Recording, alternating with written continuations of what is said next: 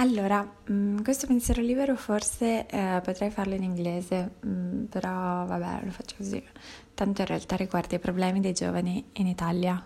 Anzi, i problemi dei giovani in Italia sono i problemi dell'Italia. Quindi questo titolo probabilmente sarà Pensieri liberi sui giovani, ma in realtà i giovani sono il paese, quindi sono pensieri liberi sui problemi dell'Italia e non i problemi dei giovani. Questa mattina ero a fare colazione con una mia amica che è appena tornata a Londra e le stavo confessando il mio profondo malessere nelle ultime settimane e mesi um, di vivere in un paese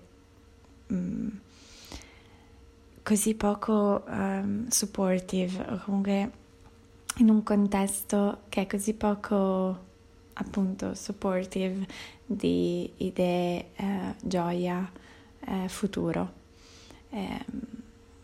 le dicevo che appunto con la voglia che ho di magari anche aprire una mia attività o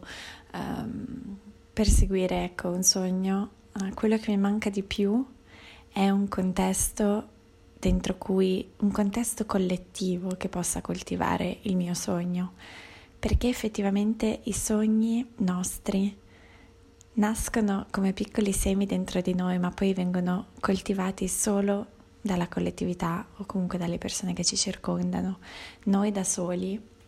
o comunque il nostro team da solo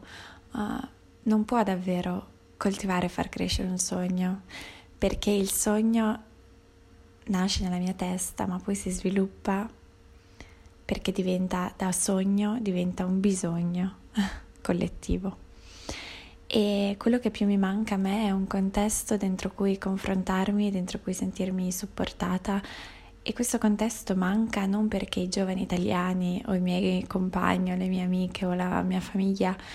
non voglia supportarmi, ma perché non è un contesto dove si insegna a supportare chi sogna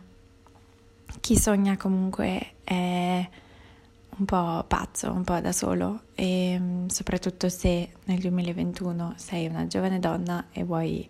aprire un'azienda. E mm, all'estero comunque in America c'è questa costante yeah go for it I support you yes uh, yes girl. O comunque c'è questo ambiente c'è questo clima di leggerezza spensieratezza di possibilità e qui la cosa che manca di più appunto è la possibilità di diventare qualcosa, qualcuno, qualcosa di diverso dal punto di partenza. E mm, in questa staticità della vita si annega e si muore anche. E, mm, ed è claustrofobico vivere così, ed è claustrofobico vivere qui, eh, dove i giovani sono invisibili, cammini nelle strade, nelle piazze, nei centri, non ci sono giovani, eh, sono tutti anziani, la maggior parte delle persone che incontri per strada comunque ha più di 40 anni, fateci caso, la percentuale. Ovviamente se siete a Milano forse questo è un po' diverso, ma io parlo della mia realtà ovviamente, dove sono qua uh, si incontrano solo anziani, eppure Parma è una città universitaria, si dovrebbero incontrare giovani e comunque le persone che incontri nessuno è nessuno sorride, cioè ci faccio caso, mi guardo in giro e, e, non c'è gioia, c'è un silenzio tombale anche se il centro, magari quelle poche volte che il centro è pieno di persone, c'è comunque un silenzio pazzesco. E, tutto questo silenzio, tutta questa mancanza di gioia un po' te la insegnano perché se sei troppo felice o, sei, o stenti la tua felicità, allora stai attento perché qualcuno magari te la porta via. E altre volte invece eh, non sei felice perché non sei felice, punto, perché appunto non vivi in un paese che garantisce la tua felicità e la felicità della vita è data da stabilità, ma anche dalla possibilità di cambiamento, di movimento costante, eh, che sembrano due opposti, ma in realtà sono la stessa cosa, un po' come l'amore e odio, sono lo stesso bastone, ma i due opposti. Anche stabilità e movimento fanno parte della vita uno quanto l'altro e qui mancano mancano perché sei qualcosa, devi tenertelo stretto, altrimenti qualcuno te lo porterà via e quindi c'è questo astio, questo sgomitare costante e se non hai niente uh, non hai neanche la possibilità di crearti qualcosa, di muovere le carte in tavola. E, ehm, quante volte sentiamo di sogni, no? Di sogni di persone che dal niente sono diventate qualcosa. Ecco, io allora, partendo da questo punto del sogno di poter diventare qualcosa, vorrei aprire questo pensiero all'inclusione, che è un'altra cosa che mi lascia sempre senza parole. I sogni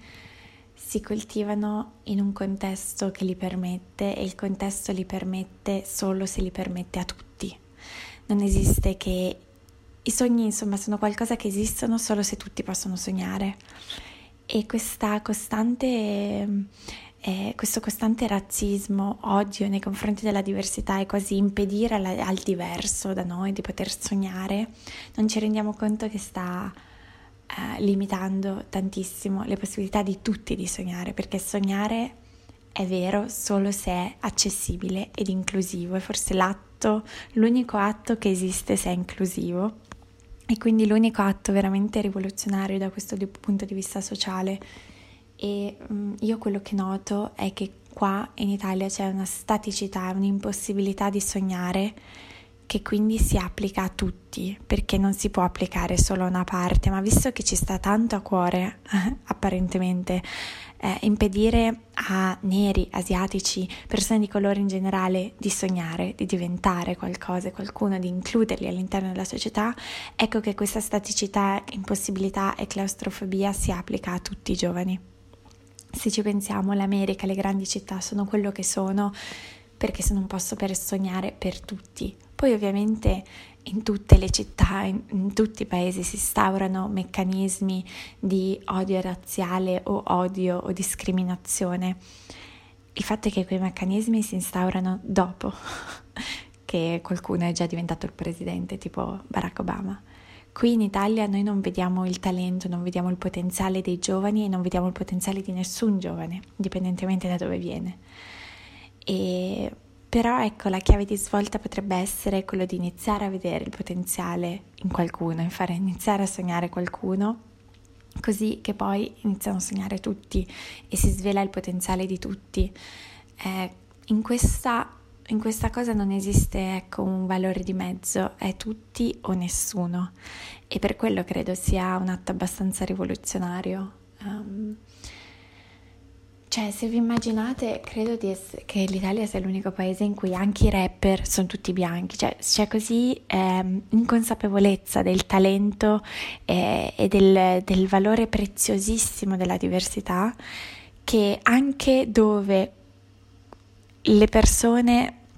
hanno brillato e dove que- certi tipi di culture sono nate, qua le stesse persone che hanno fatto nascere quelle culture non hanno accesso a quella cultura. Ad esempio, appunto, il rap. Credo di non aver mai visto un paese dove ci, sono, ci si lamenta così tanto dei migranti e tutti i rapper sono bianchi o comunque il 99,9%. E, um, il fatto è questo, ecco, che vedere una persona nera o asiatica o di qualsiasi etnia, vederla come un migrante, vederla come una scala inferiore a noi a me fa sempre più male e mh, mm, non solo appunto per quella persona, perché empatizzo con quella persona, ma perché toglie valore alla società in cui vivo, al contesto in cui vivo, alla possibilità anche mia di sognare. E mh, mm, il fatto che si dica ah, vado dai cinesi per intendere vado in un negozio che vende cose eh, che provengono dal mercato cinese e che si, vuol dire essere completamente ignoranti del valore anche mm, delle capacità degli asiatici in, ter- in, materie come la finanza, l'economia, mh, mm, grandi città ehm, hanno sindaci appunto asiatici o comunque eh, la finanza ha una grandissima percentuale di persone asiatiche all'interno, penso a San Francisco che è una città dove ho vissuto tantissimi anni ed è impensabile pensare al mondo del lavoro, al mercato del lavoro senza gli asiatici, così come è impensabile pensare al mondo della cultura senza eh, afrodisc- persone afrodiscendenti, così come è impensabile pensare al mondo culinario senza tutto l'apporto del Middle East. E adesso anch'io magari sto facendo macro stereotipi, ma però per intenderci, qua siamo così chiusi, cazzo, che come pensiamo di crescere, come pensiamo di svilupparci, come pensiamo di sognare, di poter coltivare i sogni e le possibilità. Se non diamo spazio a tutti, non c'è spazio per nessuno. Quindi eh, usciamo, vi prego, da queste cose di retorica, cioè io mi sto sentendo male senza poi la possibilità di poter viaggiare, andare, respirare, fondamentalmente andare in una città dove respiri, respiri uguaglianza e poi certo in tutte le città ci possono essere discriminazioni, chi se ne frega, comunque c'è in primis, quelle discriminazioni nascono dopo l'aver l'uguaglianza, anche solo appunto l'uguaglianza, la possibilità di sognare, la possibilità di diventare qualcosa e, e niente, e io vedo i miei colleghi, vedo le cose che fanno, vedo i curatori di qua e di là e penso sì, ok, ma non respiriamo. Cioè, come fare mostre in apnea, non si respira. Uh, io credo che oggi il lavoro di un curatore o comunque di un operatore culturale in primis debba essere quello di rompere questa cazzo di bolla in cui noi non esistiamo, cioè fondamentalmente non respirando non possiamo esistere. Questa è la verità, perché l'essere giovane, il nostro respiro dovrebbe essere sognare, sviluppare possibilità, eh, dirigere, condurre il paese verso il futuro che noi abbiamo in mano. E un'altra cosa meravigliosa dell'America è che quando un giovane parla, tutti l'ascoltano come se stesse pre- mm, come se, non so, le sue parole fossero oro colato, perché infatti quelle parole sono le parole attraverso cui si vede il futuro. E qui invece se tu parli pensano che sei un coglione che ancora non sa tante cose. Sì, certo, ancora non so tante cose, così come tu ancora non sai tante cose che io invece so. E però non voglio cadere nel banale, in argomenti banali, perché odio essere prevedibile, avere pensieri prevedibili. Il fatto è che io sono molto demotivata in questo momento di fare cose, aprire un'azienda, eh, vedere cose, perché non mi interessa di vederle o farle in apnea, non mi interessa di vivere in un paese come questo. Eh, che non capisce ancora che finché non diventiamo inclusivi e includiamo quindi il talento e il punto di vista di tutti, um,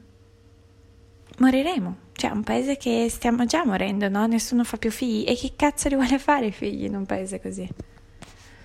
Um, vabbè, detto questo, sono già arrivata a 13 minuti.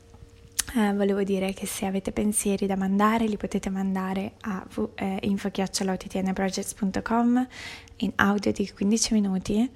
Um, se sono pubblicabili li pubblichiamo. E se volete supportarci e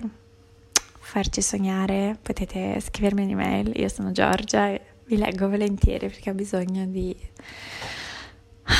un ambiente. E um, se invece potete supportarci lo potete fare su Patreon o con una donazione su PayPal, vi abbraccio.